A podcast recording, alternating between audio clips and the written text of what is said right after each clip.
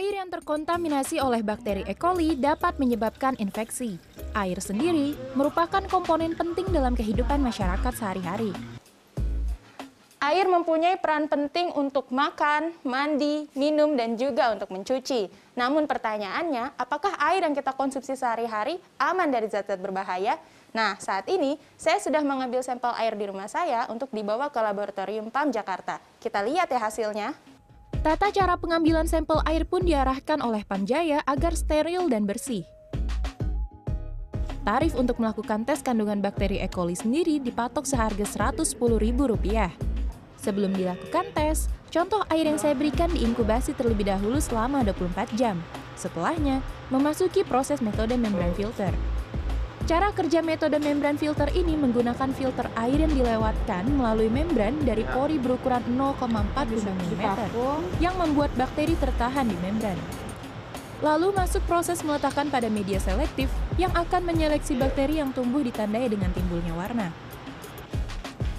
Uh, bakteri itu sangat kecil sekali mbak ya ukurannya mikron dan kita tidak bisa melihat secara kasat mata gitu ya.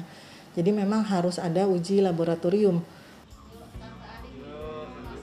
Wakil Ketua Majelis Pengembangan Pelayanan Keprofesian Ikatan Dokter Indonesia, Dr. Mahesa Paranadipa menjelaskan, terdapat varian E. coli patogen yang sifatnya menyerang saluran pencernaan.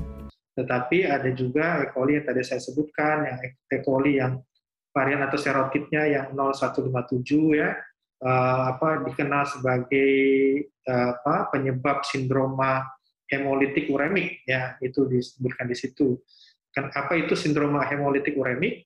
Yaitu suatu penyakit yang uh, muncul gejalanya berupa anemia hemolitik. Jadi dia menyerang menyerang pembentukan darah ya sehingga terjadi anemia penderitanya kemudian terjadi uremia yang uh, apa, mengarah kepada gagal ginjal akut.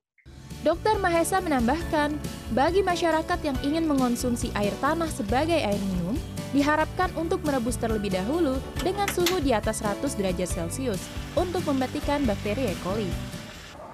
Setelah menjalani masa inkubasi selama 24 jam dan melakukan tes kandungan bakteri E. coli di lab, saya sudah mendapatkan hasil dari sampel air tanah yang saya berikan.